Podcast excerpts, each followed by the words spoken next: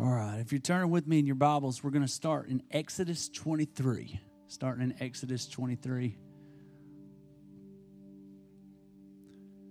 Today, I just want to talk to you for a few minutes about highs and lows, about valleys and mountains, success and failure. You can say it all different ways. You can say it however you want to, but we all have these mountaintop moments in our lives these moments of success these moments of greatness these these moments of time. And i'm talking physically and spiritually. Highs and lows. Um, last week i was out of town and i had asked those of you that were here y'all know that rebecca spoke last week um, and it was really good. If you didn't hear it, go back and listen to the. It's on podcast, or you can see it on Facebook or on the podcast. But go back and listen to it. She talked really fast. So on the podcast, there's this little thing where you can slow it down if you want to. Then you'll know what she would sound like, intoxicated. It's really fun to play with. But anyways, she talked fast. She said she's not a public speaker, but I don't know. Maybe I think maybe she is. So uh, it was it was really good. If you didn't hear that, but one thing that she said last week um, when she was when she was speaking, it hit me. Um, she said that his presence was more real in the valley than on the mountaintop when she recognized that the way was through, not out. So his presence was more real in the valley for Rebecca than on the mountaintop when she realized that the way was through the valley, not out. So, so many times we pray that God would rescue us out of the valley. Oh God, I'm off the mountain. I'm in the valley. There's the shadow of death. Save me. And God's like, keep walking. But there's another mountain, but you're going to have to keep moving forward to get to the next mountain. Don't just sit in the valley praying that God will put you in the mountain. Learn from it, grow through it, keep walking. The way is through, not out. We all like mountaintops, right? I think we could all agree we like success. No matter what it is that you're you're trying to do, you probably like success. I do. Love it. We all like mountaintops and success, but you know what? Um, Bill Gates said success is a lousy teacher. If you're always on the top, you're not learning too much.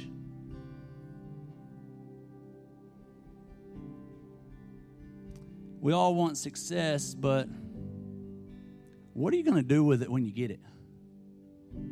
Ever thought about that? Like, why won't God give me what I'm praying for? Because you can't handle it. And I know we all think we can handle it. Right? Everybody thinks easy one to pick on would be money. Everybody thinks they could be a millionaire and do the right thing with the money. But the reality is, most of the people sitting in this room couldn't handle it. If I gave you a million bucks, you would destroy yourself and others. Better get back to the notes. what are you going to do with it when you get it? Because everybody's sitting there thinking, well, I could. He's talking to the other 90% of the people in this room, but I know I could. But everybody in the room's thinking they could. What are you going to do with it when you get it? Look at Exodus 23, verse 29. It's the children of Israel, um, and they had come out of slavery, right? And God was giving them the promised land. And, and look right here. I will not drive them out from before thee in one year, lest the land become desolate and the beast of the field multiply against thee. But little and little I will drive them out from before thee until thou be increased and inherit the land. So God says to him, Hey, I'm giving you this land. You're going to walk in this land. You're going to own this land. You're going to take it over. Like, I'm going to give it to you, but I'm not going to give it to you all in, at once. In fact, I'm not even going to give it to you all this year. Why? Because you can't handle it. He said, You're going to have to walk in obedience and increase and grow and have some more kids and train them up and get where you can handle what I've promised you before I'm just going to give it to you. And then he explains to him why. Because it would be overgrown with weeds. Wild animals would move in. You can't even inhabit the land that I'm trying to give you. It's a lot bigger than what you think.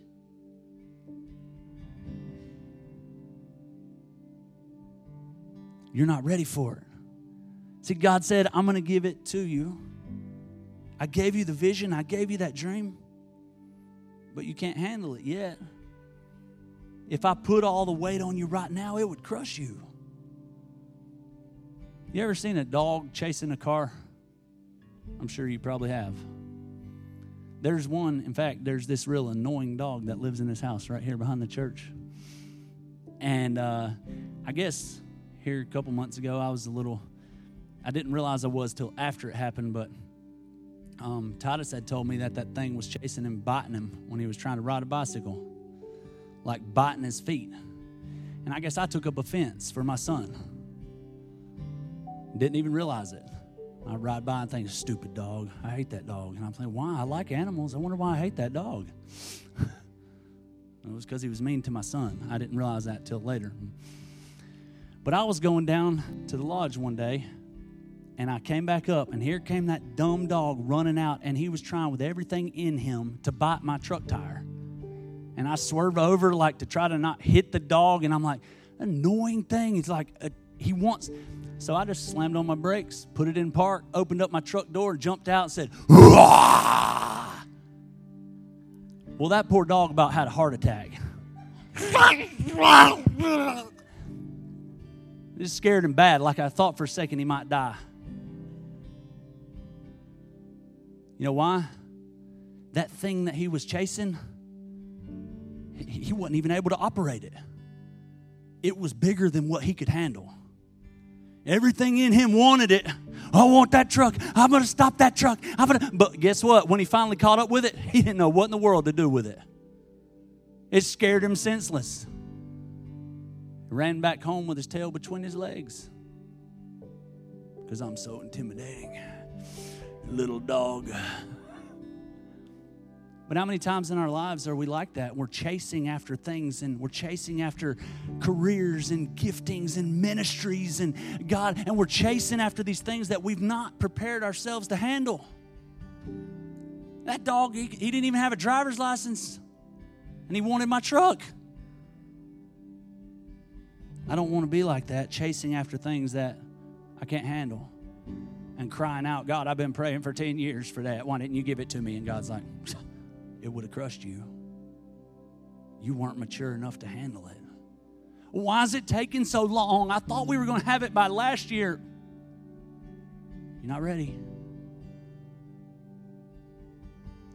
Keep going, keep growing, keep pushing through.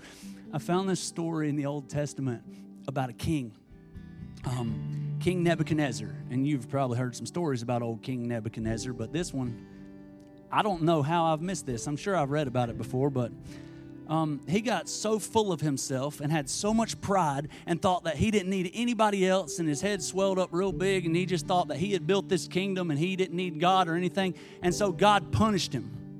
You know how God punished him? You know what his punishment was? He had to be a vegetarian for seven years. I'm serious. That's what the Bible says. It was a punishment. He had to eat grass for seven years. Let me show it to you. Look at Daniel 4 28. I was so happy to find this story. All this happened to King Nebuchadnezzar.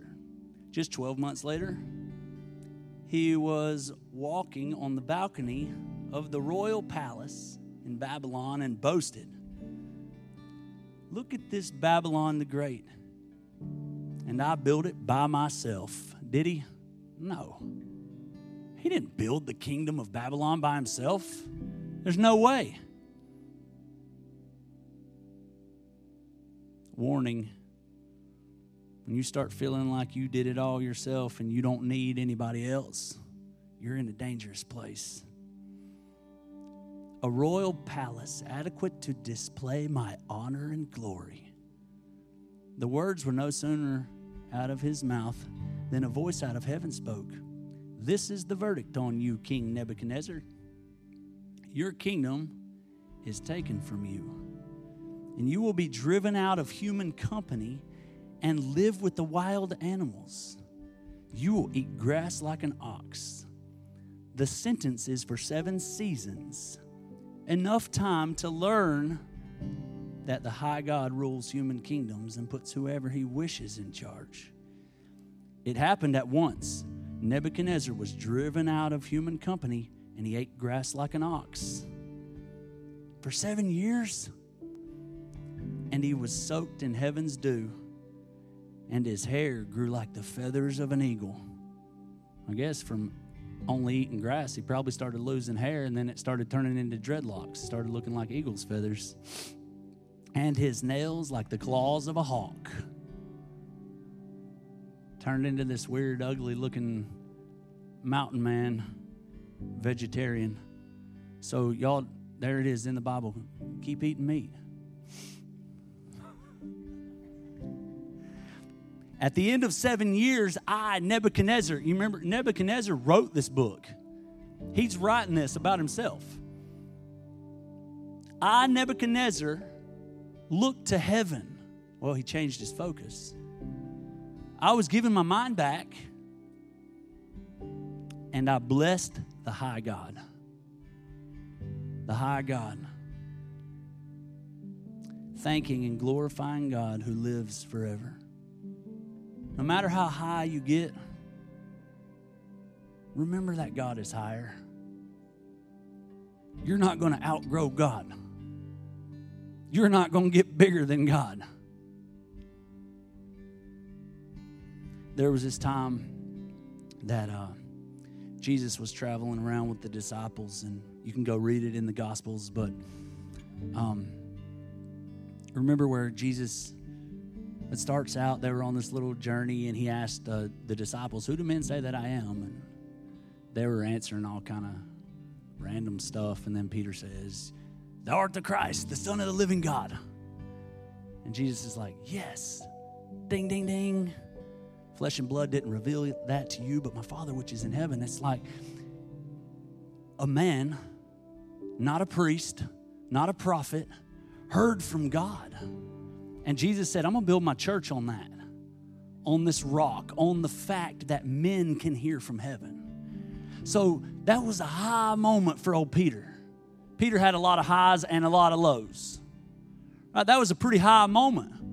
So then Jesus, he starts telling them about his death, that he's going to the cross, and he tells them in great detail, like, I'm going to suffer many things, and I'm going to the cross, and I'm going to be crucified, and I'm going to be killed. And this is the third time that Jesus has told him that he was going to die, but this time he went into even more detail than ever before and kind of laid it out pretty plain like, this is what's going to happen.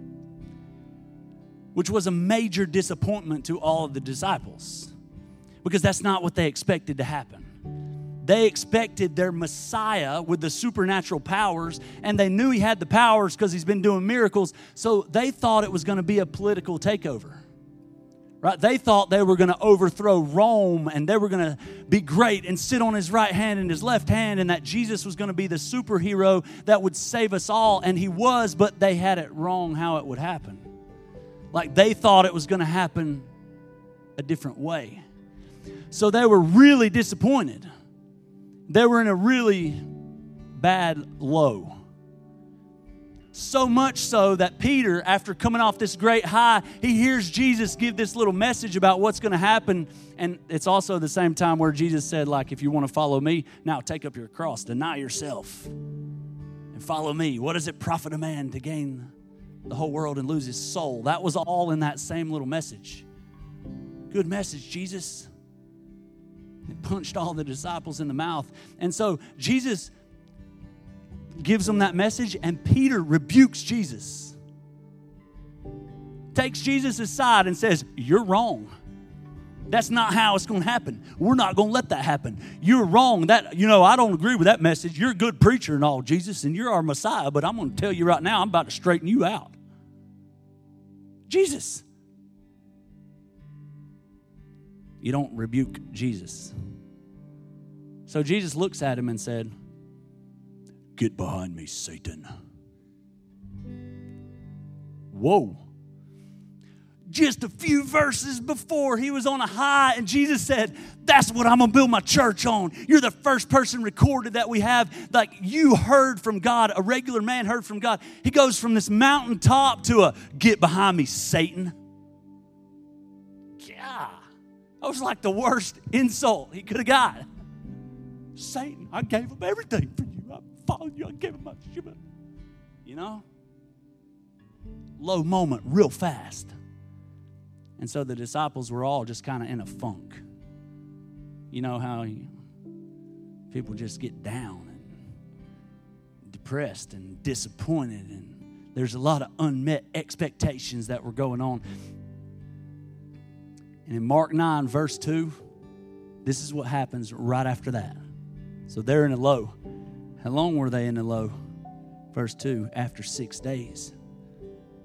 See, we don't even hear anything else in Scripture. For six days, they walked around like, what the heck was that about? Why was Jesus is going to die?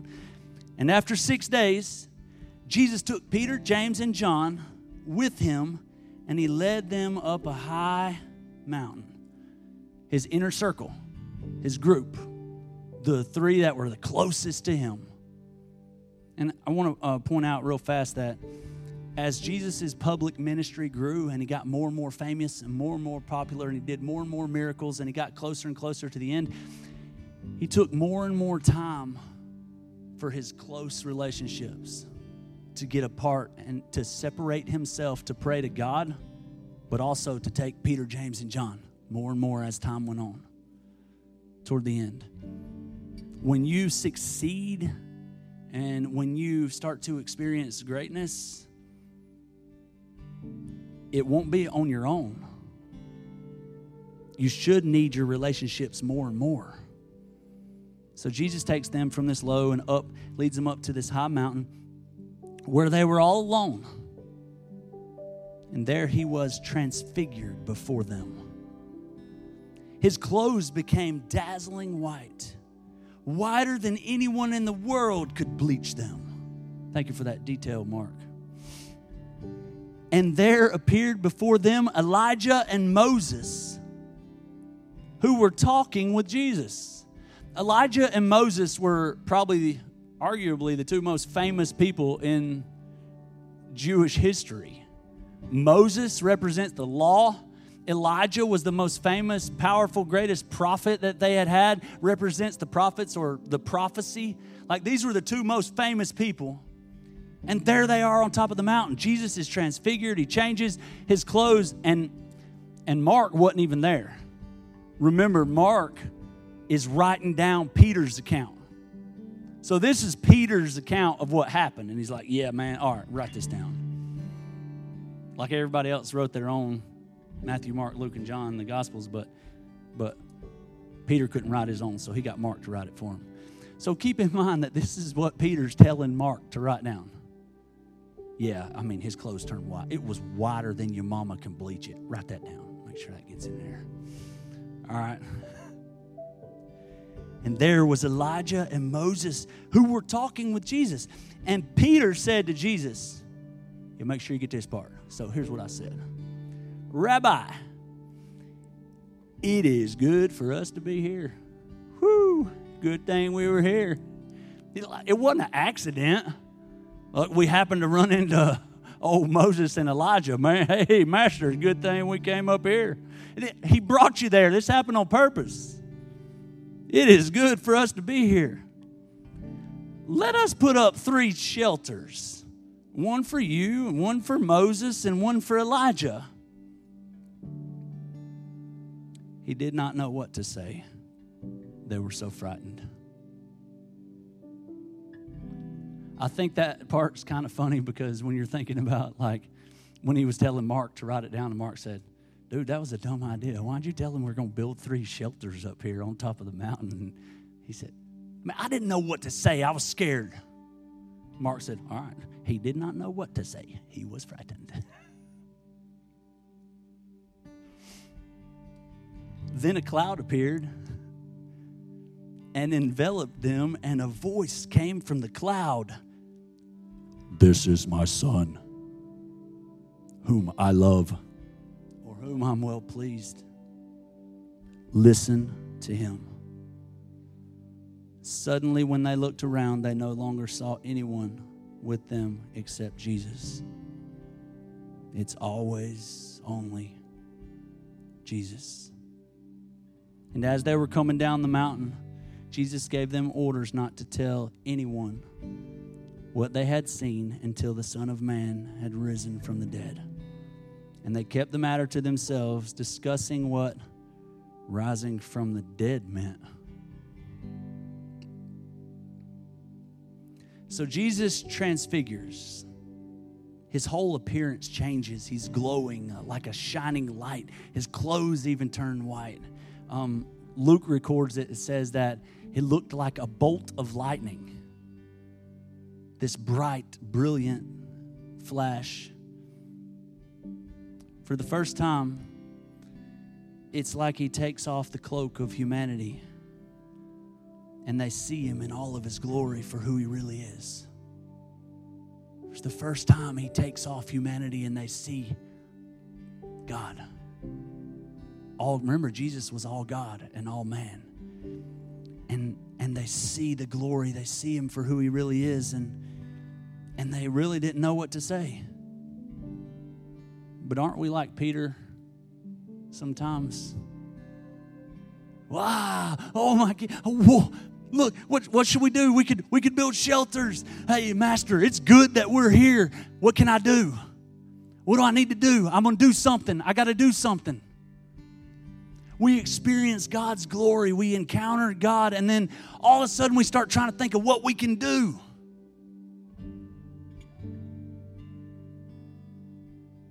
and god just wants us to be with him to experience him it's not about what we can do. It's not about building houses and shelters on the mountaintop and trying to capture this moment and live here forever and we'll never go down again. That wasn't the plan. We don't live on the mountaintop. In fact, it would defeat our purpose. If we lived on the mountaintop with the Son of God and two dead people, a couple of our buddies, that wasn't the plan.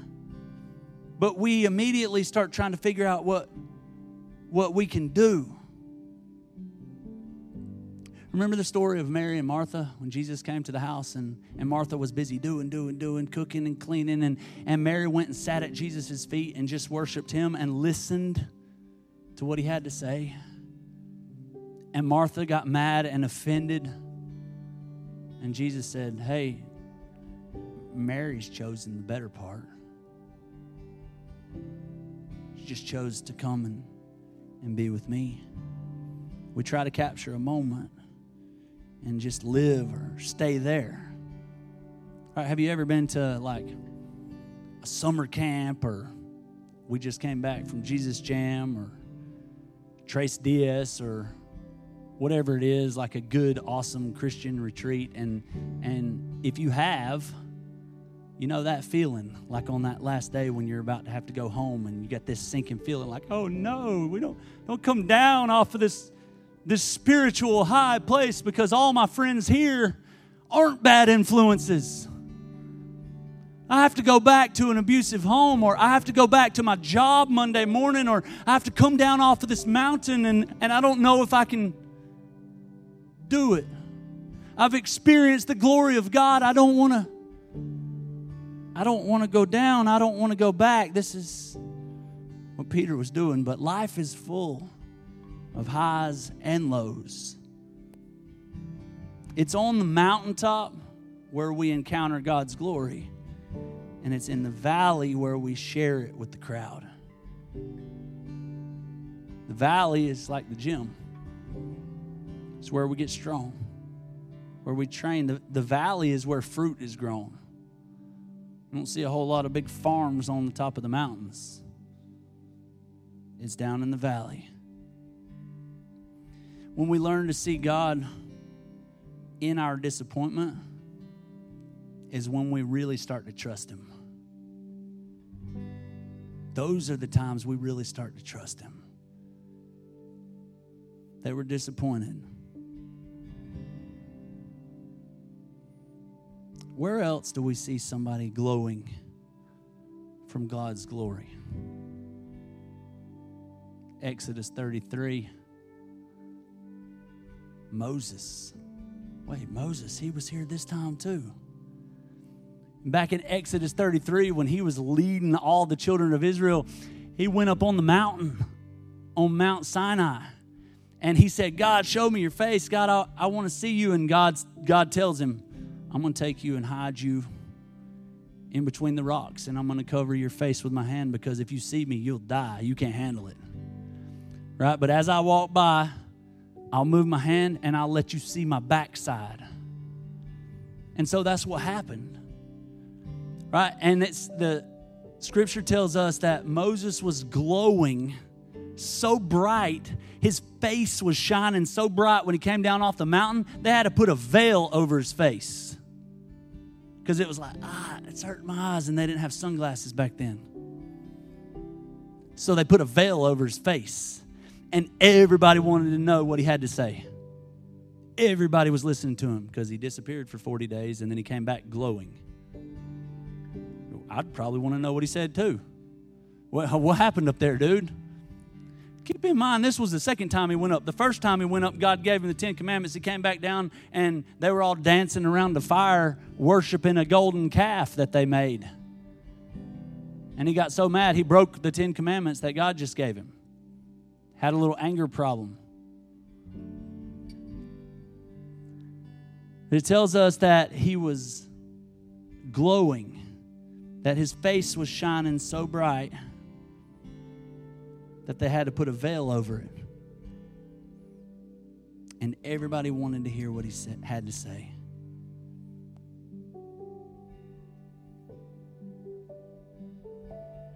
I'd say that first time he came down and he busted the Ten Commandments, that was a pretty low moment. Wouldn't you?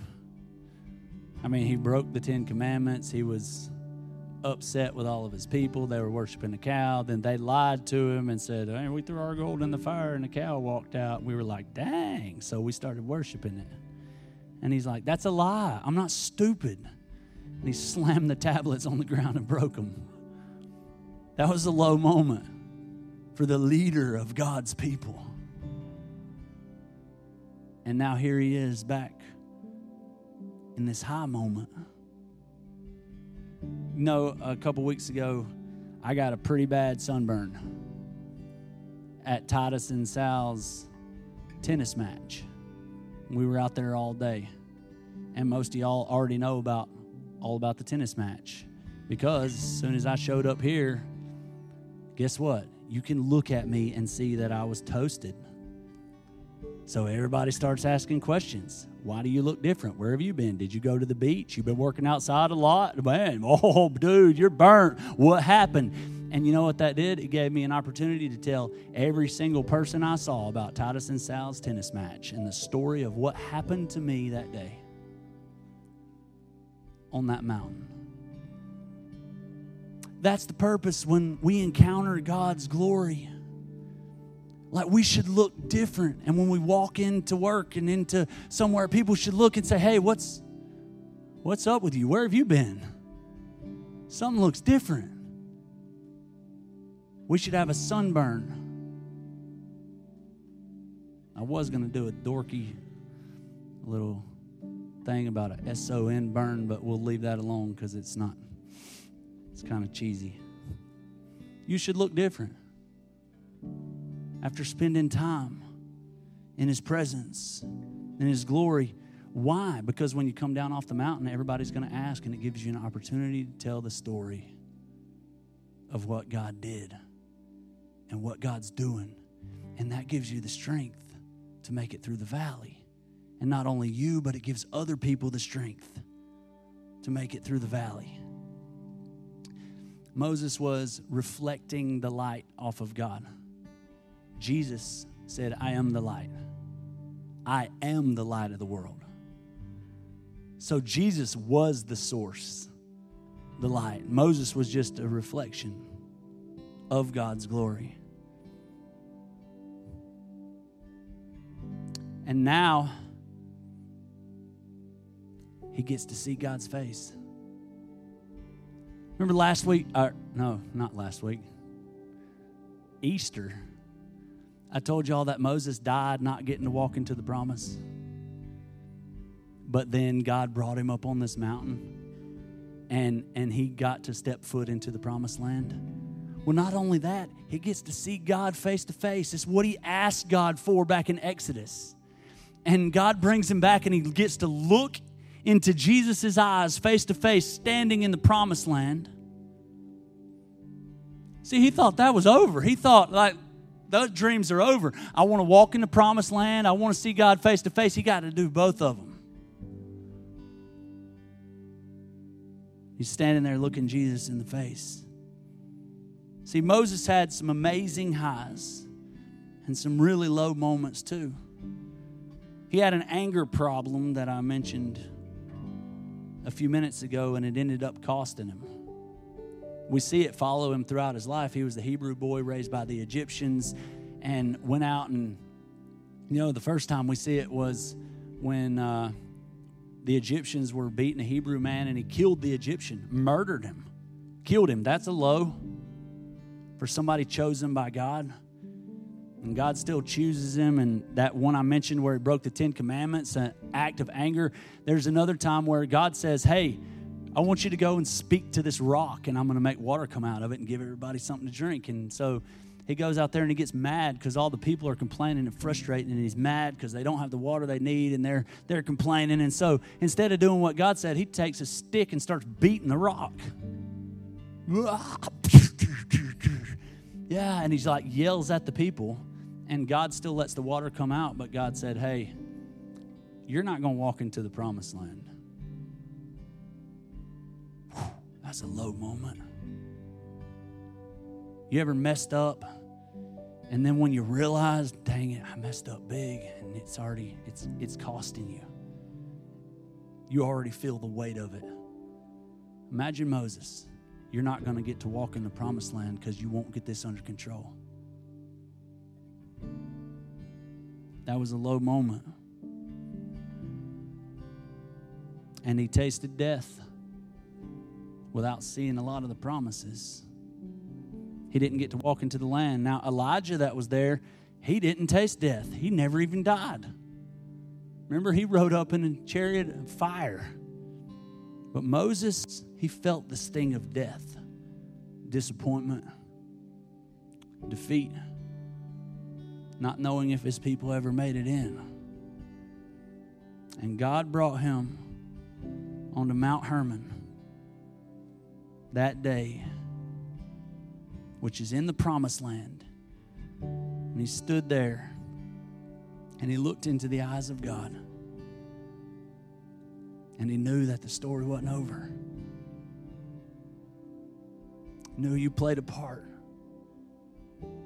You may have died disappointed, but I wasn't finished yet.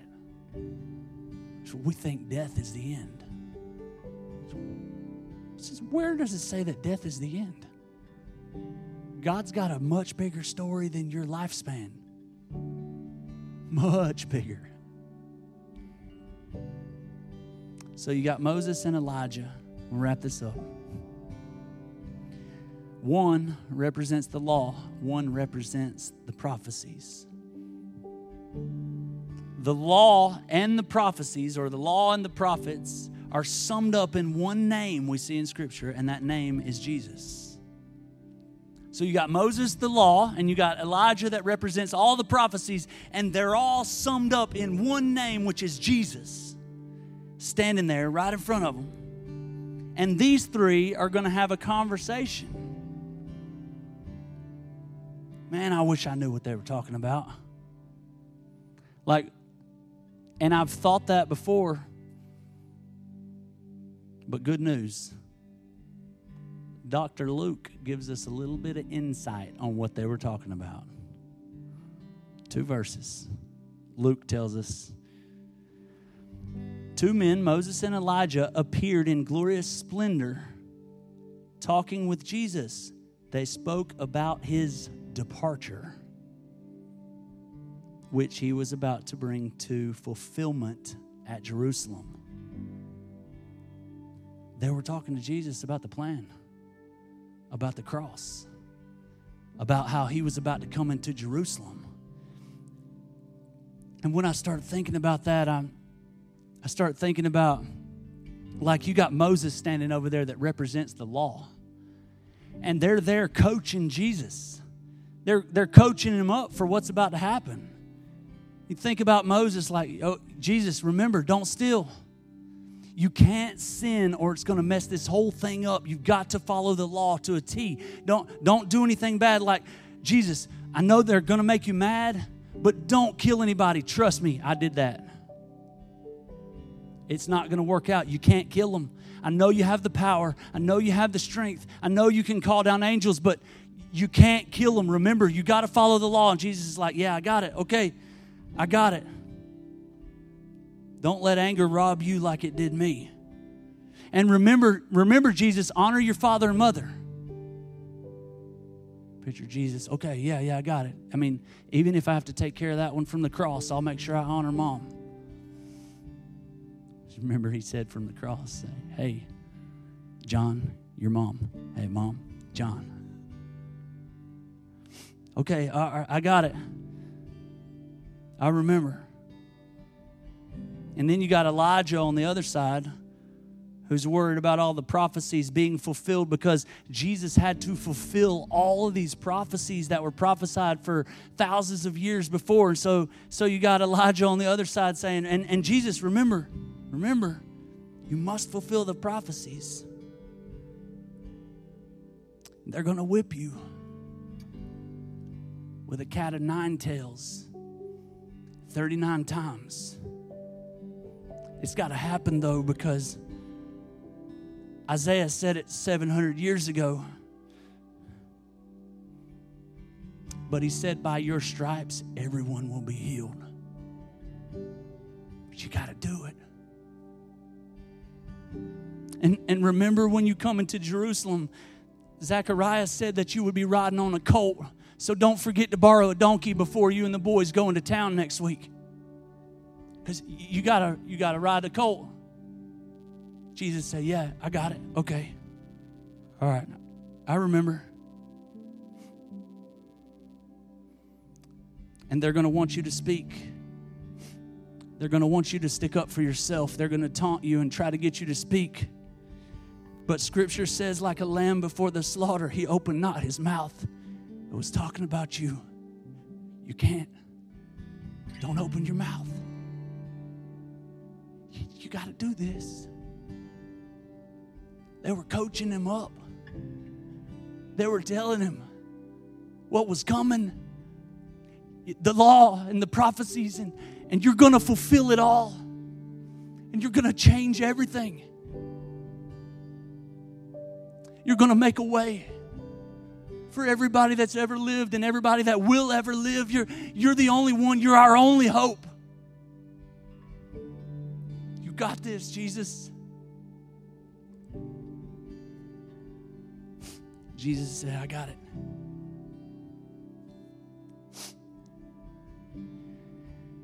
It says when Peter, James, and John looked up, it was only Jesus. It's all about him. This whole book, it's all about him. It all points back to him. And the best thing that you can do for Jesus is just be with Jesus is to be in relationship. We get so caught up in doing, I got to do, do, do. You're a human being, not a human doing. Pastor Bruce says that your doing must come out of your being, knowing who you are. You're a child of God, and from spending time in His presence and His glory, then you do out of that. You give out of that place. You, you minister out of the overflow. And if you're giving and doing to try to find your worth or your identity, it's only going to last so long, you're going to burn out. The best thing you can do for Jesus is just be with Jesus.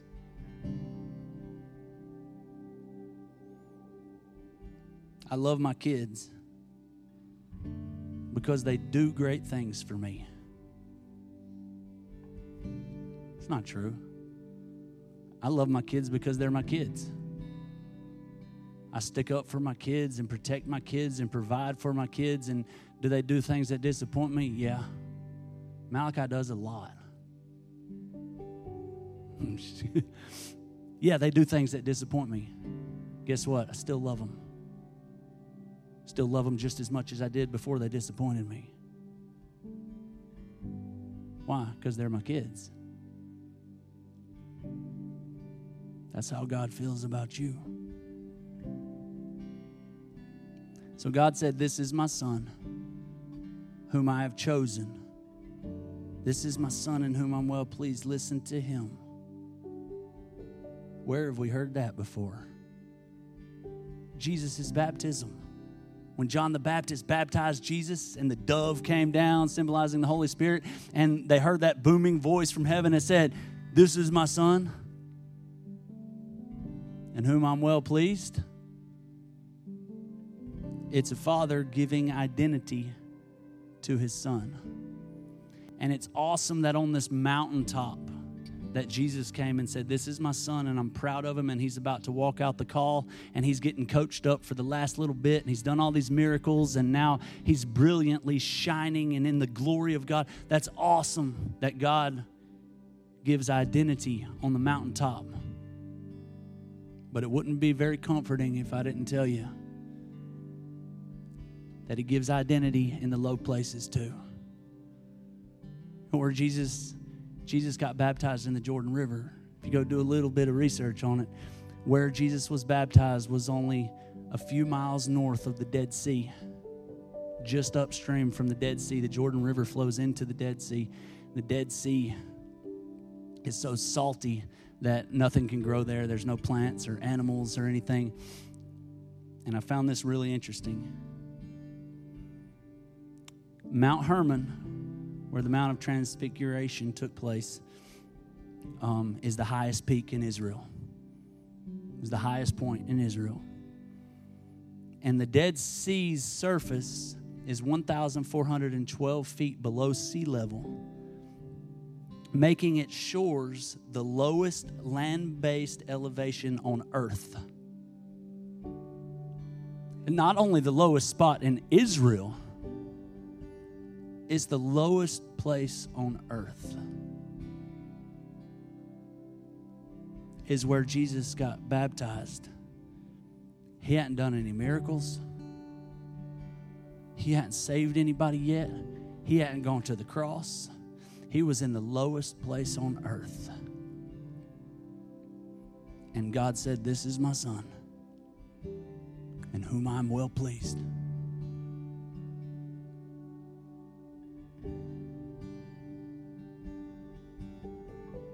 So, at the lowest place on earth, before he had done anything, he heard his dad's voice. I have a feeling that if we played that game high low, I don't know if you ever played that, but I know the teenagers have done it some, and we've done it at our house some where you go around and you tell a high. You can do it for the day, or but if I did for your whole life, Give me your highs and your lows. I bet some of y'all have some pretty low lows. And I'm sure you got some highs too. But I bet you got some low lows. But I want you to know that He was with you. And if you can hear His voice, He'll give you peace, even in the lows. At Jesus Jam last week, there was a. Uh, a speaker Sunday morning. His name's Michael Utterback, and um, he's been in ministry in Israel for over 30 years.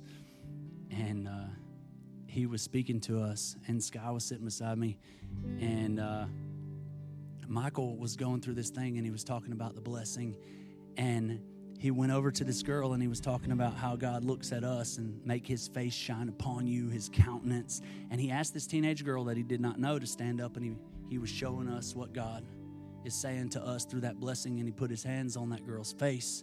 And he was talking just like I am in the microphone. And when he put his hands on that girl's face, he began to speak to her. Well, if you're sensitive to the Spirit, you could tell that God really started moving and God started speaking through Michael to that girl. And the girl started tearing up. Guy was sitting beside me, and he said, Did God just take over his body? I said, Yeah, God lives in us and he speaks through us. You know that? And, he said something along the lines like, uh, It was like he was talking, and then it switched, and it was God.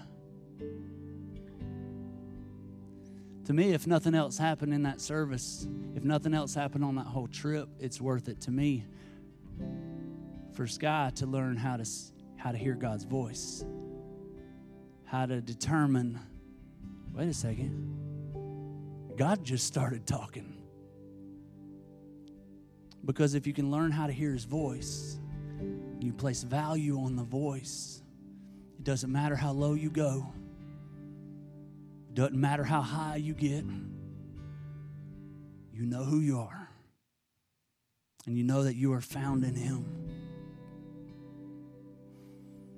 In Romans 8, where it's telling us uh, that neither height nor depth, no matter how high, no matter how low, nothing can separate you from your Father's love. If you could hear God's voice right now, He'd say, This is my son. Let's pray. God, thank you. God, thanks for sending your son to be an example to us. God, thank you for the unspoken sermons. Like the story that we read today and we looked at, that wasn't a sermon that Jesus stood up and preached. It was, it was just life that he lived and, and it speaks loud. God, thank you that you value each one of us and you call us your sons and your daughters. Thank you that you have purpose for each one of us. God, forgive us for the times that we make it about ourselves and what we can do and and we miss the moments with you in your glory and in your presence. God, help us to quiet the distractions in our lives so that we can hear your voice, because that's the most important thing of all. We love you. Thanks for grace and mercy. Thanks for loving us. In Jesus' name, amen.